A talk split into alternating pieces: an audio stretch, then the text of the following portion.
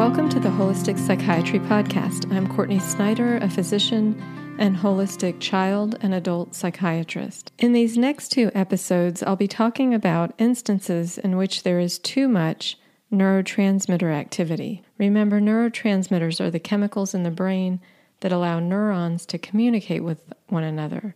So these are things like serotonin, dopamine, norepinephrine, and others. Too much of that communication between nerve cells can cause irritability, nervousness, or anxiety, and in some cases, panic, even mania or psychosis. Though we typically think of depression being due to low neurotransmitter activity, it can also be caused by too much. So if someone has depression with low neurotransmitter activity, there may be apathy. However, with too much, there could be sadness, and that depressive state could be more emotional. Similarly, people can have cognitive issues, problems with attention due to low neurotransmitter activity, but also due to there being too much. So it's important to look at all the symptoms that someone is having collectively. If we think energetically, if this person is turned up, having too much neurotransmitter activity versus being dialed down and having too little. And I'm when I say energetically, I mean literally energetically, because it is the excess neurotransmitter activity that is causing excessive electrical firing of neurons in the brain. In this episode, after briefly talking about the neurotransmitters, I'll discuss overmethylation, and then in the next episode, I'll talk about two instances in which neurotransmitters are not being broken down effectively, and I'll focus on two particular genes, the C O M T gene and the M A O A, both of which play a role in breaking down or metabolizing neurotransmitters. And for each of these, I'll address associated symptoms, evaluation, and treatment.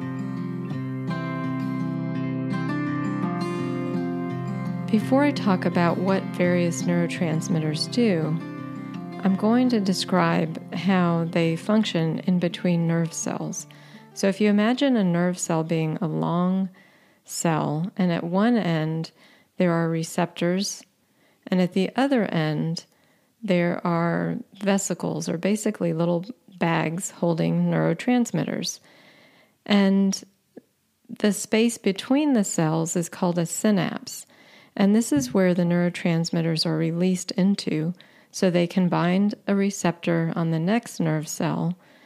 And when they bind that receptor on the next cell, an electrical impulse is sent down that long cell, which reaches the end and s- stimulates those vesicles to release neurotransmitters into the next synapse and then carry that message forward. At the synapse, however, there are also receptors for what are called transporters that can pick up neurotransmitters, so take them back into that former cell and remove them from the synapse. So how many of these receptors with transporters we have on the original nerve cell can impact how much neurotransmitter there is available in the synapse to carry that message forward. So as you'll see when I talk about overmethylation, it's not necessarily about how much neurotransmitters are present or how much we have. It's also about how many receptors are available to reuptake or take those neurotransmitters back. The fewer of those receptors we have, the more neurotransmitters and the more neurotransmitter activity. So I'm going to talk about three specific neurotransmitters. So I'll start with uh, serotonin, which you can associate with well-being, enjoyment, interest, our ability to experience joy, and to fall asleep easily and maintain a restful sleep. If we're low in serotonin, we can have depression, loss of enjoyment, apathy. We may even have ruminations and worry. We can have problems falling asleep and falling into a deep, restful sleep. If it's high, however, we can have irritability, be easily agitated, anxious, quick to anger. Dopamine is the neurotransmitter associated with pleasure and reward, and attention and focus and memory and learning. Medications that target A D H D are really to enhance dopamine in the front of the brain. Dopamine's also involved in our motor circuits, and so how we move. Those individuals who have Parkinson's disease, they have low dopamine in a particular part of the brain. In other circumstances, however, we could have low motivation, we could have difficulty finishing tasks, we could have social isolation and low stress tolerance, and we could also be stimulation seeking as ways to raise that dopamine, and this could be various addictions and behavioral addictions. When it is high, we can have hyperactivity, be anxious, have problems sleeping, have increased or excessive drive to the point where perhaps we're manic. We could have paranoia and even O C D. Just as medications are used to enhance dopamine activity in the brain, there are also medications that will decrease dopamine activity, and this is typically in the form of antipsychotic medications. Lastly, I want to talk about norepinephrine, which is a neurotransmitter, and it's also converted to epinephrine. So we can kind of think of these as being related, and in some ways they are, and in some ways they operate independently. But norepinephrine impacts our mood, our reaction time, our level of arousal, so whether we have a lot of energy or whether we're lethargic, it sort of maintains that happy medium. And if we are low in norepinephrine, we can have low energy, be lethargic, depressed, have even A D H D-like symptoms, and low alertness. If it's high, we can have anxiety. We can also have aggression or be in a state of fight or flight. So that fight could be an aggressive type of state. And this doesn't have to be physical aggression. It could be verbal aggression or just a sense within the body. And we could also have associated with it physical symptoms that would come with a fight or flight response. So increased heart rate, maybe heart palpitation, sweating, nausea, perhaps headache. Uh, epinephrine is typically released when we are in times of stress, and this will trigger within the body that fight or flight response. If it is high, we can have restlessness and anxiety. So when it comes to conditions in which there can be too much neurotransmitter activity, the first one I'm going to talk about is overmethylation. And this understanding comes out of the Walsh Research Institute, where they studied the nutrient levels of over thirty thousand people with brain-related symptoms. And they found that the same culprits kept coming up, and there weren't many. And I talk about this in the episode related to Doctor William Walsh and the Walsh Research Institute. One of those neurotransmitter imbalances related to a methylfolate imbalance, and there can be an excess methyl or with a folate deficiency, as is the case with overmethylation. In a previous episode, I talked about where there's a deficiency of methyl and an excess of folate, and this is what we see in undermethylation. And in undermethylation, it's a very sort of low neurotransmitter phenomenon, and so we would consider this almost the opposite.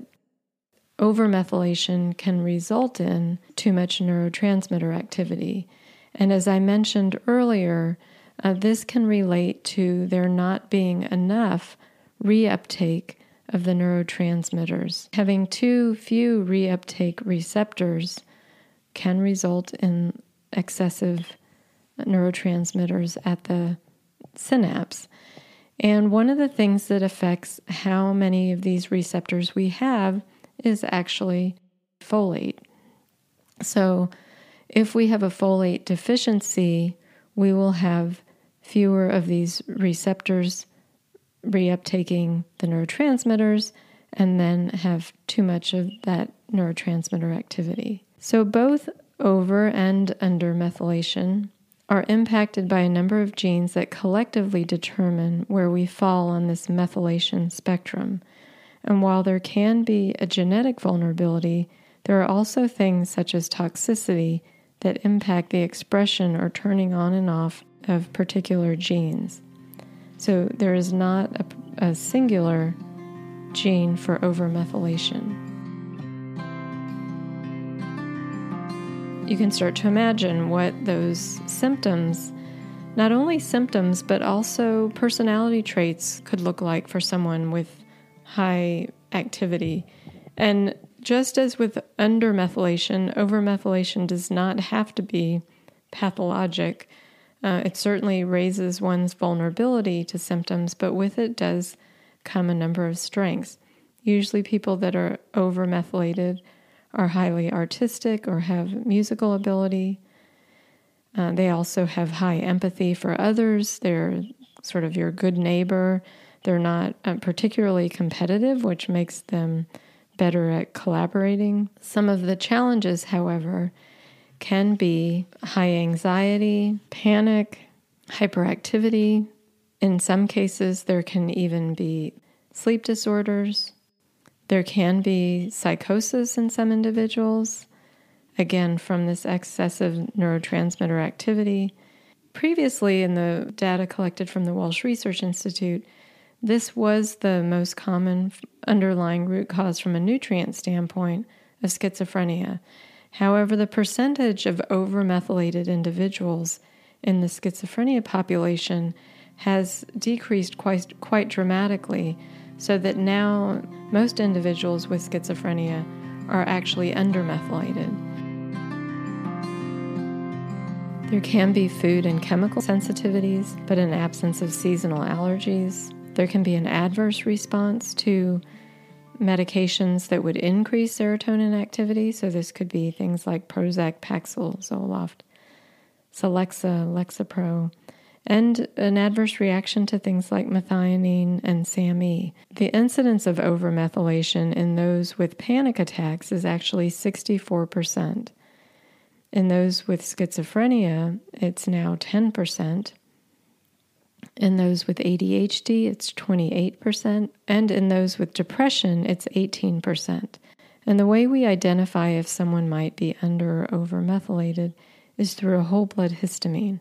So if someone is overmethylated, and again, too much neurotransmitter activity, we would expect that histamine level to be low because, again, we need methyl to break down histamine. If someone's on medication that could be lowering that histamine level, and therefore we may not get a good read, we can do a doctor's data methylation panel to look at the various components of the methylation cycle without the interference of medication. Treatment includes therapies aimed to increase folate, and through the Walsh Research Institute protocols, we use folic acid. We also use niacin in the form of niacinamide, which will actually promote dopamine reuptake, and we use B twelve, and there are a number of other uh, supportive nutrients that can be very helpful, including choline, antioxidants, and usually we're also optimizing zinc levels and using a combination of B six and P five P, if not just P five P alone. And there are things that we would avoid, S S R Is or medications for those who are seeing psychiatrists that are prescribing medications, and we would avoid using supplements like SAMe, methionine, but also tryptophan, five H T P. Dietarily, these individuals will do better on a high folate diet. Um, we get folate from sort of our leafy green vegetables, and a relatively low protein diet because methyl is where it comes from protein, as do some of these amino acids, which can become problematic. So a primarily vegetarian diet is actually what's most beneficial. And here I will say, with all the fad diets and all the people saying you should be vegetarian, you should be vegan, you should be zero carb, you should be a carnivore diet, paleo diet, just recognize that There is no ideal diet that is going to suit all of us. And it may even be within our lifetime that our needs change, given how the expression of some of our genes can change. So just always be leery of that information, and also really learn to listen to your body. And that doesn't mean to become fearful of food or uh, overly vigilant, but just to notice what types of food you feel good when you eat and what types of food you don't. But if you have symptoms of overmethylation, and uh, some of these are going to overlap with the other topics that I'll get to, and they also relate to uh, difficulties with a high-protein diet. In the next episode, I'll talk about two genetic variants, specifically on the C O M T and M A O A genes. These are genes responsible for the metabolism of neurotransmitters, so breaking them down. And in the case of C O M T, it also is involved with metabolizing estrogen. So if these genes have a variant that's resulting in a sluggish enzyme, then we can end up with higher neurotransmitter activity, and in the case of C O M T, potentially higher estrogen for women. The incidence of these are seemingly much more common than overmethylation, and because they can occur with undermethylation, where normally there's low neurotransmitter activity, uh, there can be a confusing picture of both being undermethylated but having high neurotransmitter symptoms. So I'll talk about this more in the next episode. If you're interested in subscribing to hear more about these podcasts, please visit my website at Courtney Snyder M D dot com, where I also have blog posts and links to other episodes related to the root causes of brain-related symptoms. And if you'd like to help me get this information out into the world, please consider liking, commenting, or sharing. I'm currently on Facebook, Instagram, and YouTube, and look forward to connecting with you there or on a future podcast. Until then, take care.